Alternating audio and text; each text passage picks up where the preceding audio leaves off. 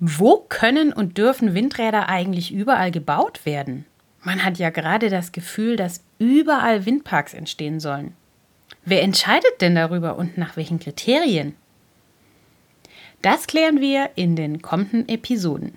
In der heutigen geht es unter anderem um die Rolle des Internets. Des Internets? Seid gespannt.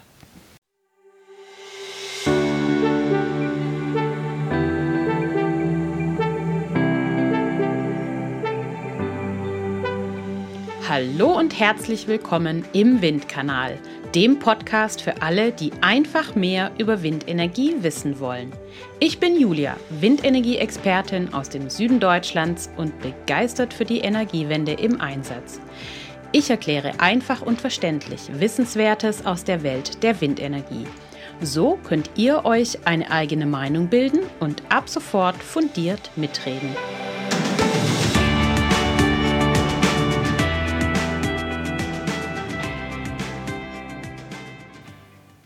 Wo findet man heutzutage alles, was man sucht und wissen will? Klar, bei Google. Dann schauen wir mal. Wo darf ich ein Windrad bauen? Hm. Schön wäre es, wenn man den geeigneten Standort für einen Windpark einfach so im Internet finden würde. Aber ihr vermutet schon ganz richtig, ganz so einfach ist es natürlich nicht. Wobei, einige Flächen kann man durchaus über die Internetsuche finden. Dann hat sich aber meist schon jemand anderes im Vorfeld intensive Gedanken darüber gemacht. Windkraftgebiete, die man im Internet findet, sind meistens ausgewiesene Flächen im Regionalplan oder Flächennutzungsplan. Was für ein Plan? Mehr dazu gleich.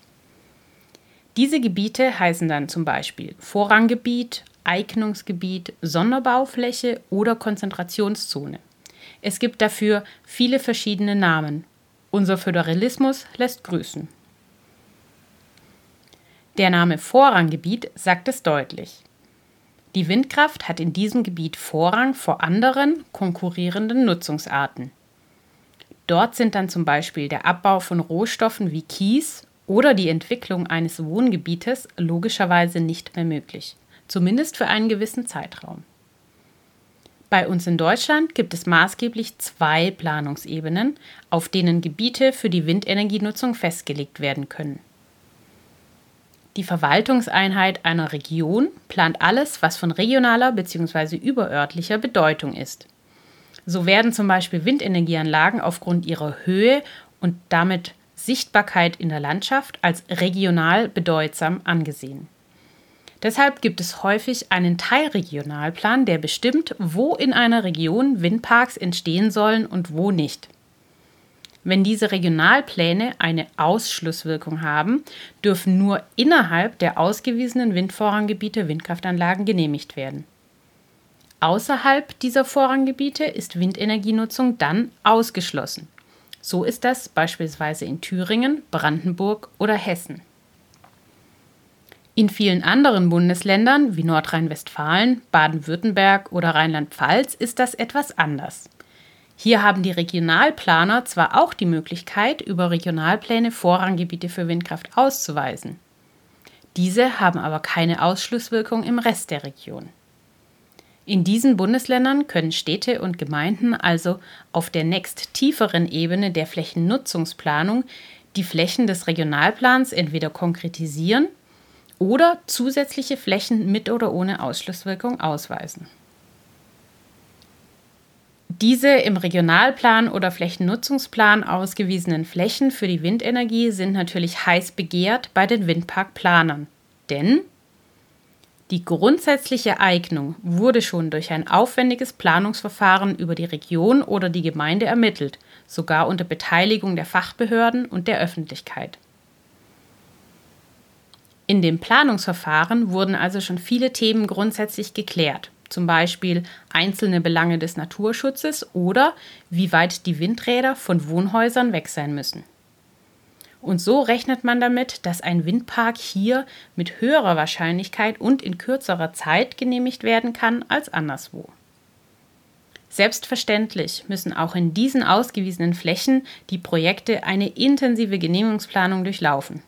Erst wenn im Rahmen detaillierter Gutachten die Voraussetzungen für den Bau und Betrieb eines Windparks nachgewiesen werden, kann die Behörde eine solche Genehmigung ausstellen. Doch da sind wir wieder bei der Ausgangsfrage. Wie findet eine Region oder eine Kommune diese Flächen? Etwa über das Internet? Natürlich nicht, denn es gibt zahlreiche Voraussetzungen, die so eine Fläche erfüllen muss. Welche das sind, erfahrt ihr jetzt. Was dürfte so ungefähr das wichtigste Kriterium für einen Windenergiestandort sein? Genau, der Wind, beziehungsweise die sogenannte Windhöfigkeit. Man schaut also erstmal, in welchen Regionen eine gute Windhöfigkeit herrscht. Das heißt, möglichst viel Wind weht. In jedem Bundesland Deutschlands und auch in vielen anderen Ländern gibt es eine sogenannte Windkarte oder einen Windatlas. Die sind meistens kostenlos im Internet für jeden frei zugänglich, weil sie von einer öffentlichen Einrichtung erstellt werden, meistens vom zuständigen Ministerium. Dort kann ein jeder recherchieren, an welcher Stelle in der eigenen Gemeinde wie viel Wind weht. Zumindest ganz grob, denn für eine detaillierte Stromertragsberechnung reichen diese Daten nicht aus. Aber sie sind gute Orientierungswerte. Gebt einfach mal in eine Suchmaschine das Stichwort Windatlas und den Namen eures Landes oder Bundeslandes ein. Dann findet ihr eine zumeist interaktive Website, in der sich auch ein Laie ganz gut zurechtfindet. Eine Windkarte zeigt in der Regel mit einer Farbskala von weiß bis violett die gemittelten Windgeschwindigkeiten eines Jahres an und ähnelt damit oft einer Höhenkarte. Weiß bis blassgrün steht für recht schwache Windgeschwindigkeiten. Grün für mittelmäßige, gelb-orange steht für so ganz ordentliche Windstandorte und violett ist die Farbe für den Superwind. Windgeschwindigkeiten werden in der Windenergiebranche übrigens nicht in Knoten wie beim Segeln oder Kilometern pro Stunde wie beim Wetterbericht angegeben, sondern in der Regel in Meter pro Sekunde. Seltener findet man auch die Angabe der Windleistungsdichte pro Quadratmeter. Wichtig in allen Fällen ist, auf die unterschiedlichen Höhen über Grund zu achten. Je höher man sich über dem Boden befindet, desto höher in der Regel die Windgeschwindigkeit. So kann man sich bei einem Windatlas häufig die Windgeschwindigkeit in 100, 120, 140 oder 160 Metern über Grund anzeigen lassen. Jeder Farbe der Skala ist jeweils eine Windgeschwindigkeitsspanne in Meter pro Sekunde zugewiesen. Das sind freilich keine exakten Werte, sondern Orientierungswerte. Darauf weisen auch die Ersteller der Windkarten immer ausdrücklich hin. Die Werte wurden nämlich aus verschiedensten Eingangsdaten von lokalen und regionalen Wetterstationen, von Windmessungen durch Windparkplaner oder Forschungsprojekten oder idealerweise von Ertragsdaten aus bestehenden Windenergieanlagen abgeleitet und dann auf größere Höhen hochgerechnet. Sehr oft wird vor dem Bau eines Windparks noch eine extra Windmessung über zwölf Monate im jeweiligen Gebiet durchgeführt, um die Prognosen abzusichern und zu verfeinern. Zuverlässige Wintertragsgutachten fordern allen voran übrigens die Banken, die den Kredit für den späteren Windpark zur Verfügung stellen. Die möchten ihre Investition natürlich abgesichert wissen. Wenn man sich eine Windkarte von ganz Deutschland anschaut, ist der Anteil der violetten, roten und orange eingefärbten Gegenden in Norddeutschland erwartungsgemäß sehr hoch. Aber nicht nur dort. Auch in allen Mittelgebirgslagen gibt es großflächig gute bis sehr gute Windstandorte.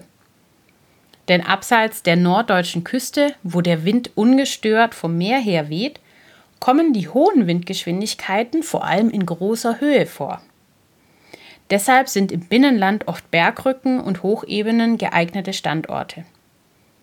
Außerdem hat die Weiterentwicklung der Windenergietechnologie in den letzten Jahren maßgeblich dazu beigetragen, dass viele weitere Regionen und Standorte im Binnenland geeignet sind für die Windenergienutzung. Mit hohen Türmen gelangt man in die windstärkeren Höhen von ca. 160 Meter über Grund. Und mit größeren Rotorblättern erzielt man eine viel größere Erntefläche für den Windstrom. Darüber hinaus gibt es gute Windstandorte, wo man es eigentlich gar nicht erwarten würde. Das hängt mit besonderen Luftströmungsverhältnissen zusammen, die ein Mikroklima bewirken können. So steht als Extrembeispiel im Schweizer Kanton Wallis ein Windpark nicht etwa auf einem Berg, sondern mitten in der Ebene des Rhonetals. Ab welcher Windgeschwindigkeit sich der Betrieb einer oder mehrerer Windenergieanlagen in einem bestimmten Gebiet wirtschaftlich lohnt, kann nicht pauschal gesagt werden, sondern ist immer eine standortbezogene und manchmal auch schwierige Diskussion. Die Wirtschaftlichkeit ist von sehr vielen Faktoren abhängig und die Windgeschwindigkeit ist nur einer von vielen. Fakt ist freilich, je besser der Wind, desto besser in der Regel auch die Wirtschaftlichkeit und desto mehr Spielraum hat man, um andere Einschränkungen in Kauf zu nehmen. Zum Beispiel eine sehr weite Strecke zum Netzeinspeisepunkt, was hohe Kosten für das Kabel verursacht. Umgekehrt kann ein nahe zum Netzeinspeisepunkt gelegenes Windgebiet auch mit weniger starkem Wind sehr gut funktionieren. So, jetzt habt ihr einen ersten Einblick bekommen, wie man Windenergieflächen finden kann. Zum einen tatsächlich über das Internet, indem man nach ausgewiesenen Windvorranggebieten im Regionalplan oder Flächennutzungsplan sucht. Und zum zweiten haben wir uns angeschaut, wie man eine Windkarte lesen muss und welchen Einfluss die Windhäufigkeit auf einen Windenergiestandort hat. In der nächsten Episode erfahrt ihr als Antwort Teil 2 auf die Frage, wie man einen geeigneten Windenergiestandort findet, welchen Einfluss die sogenannten Umweltrestriktionen auf die Auswahl einer Windenergiefläche haben. Schön, dass ihr heute mit dabei wart. Ahoi und allzeit guten Wind, eure Julia.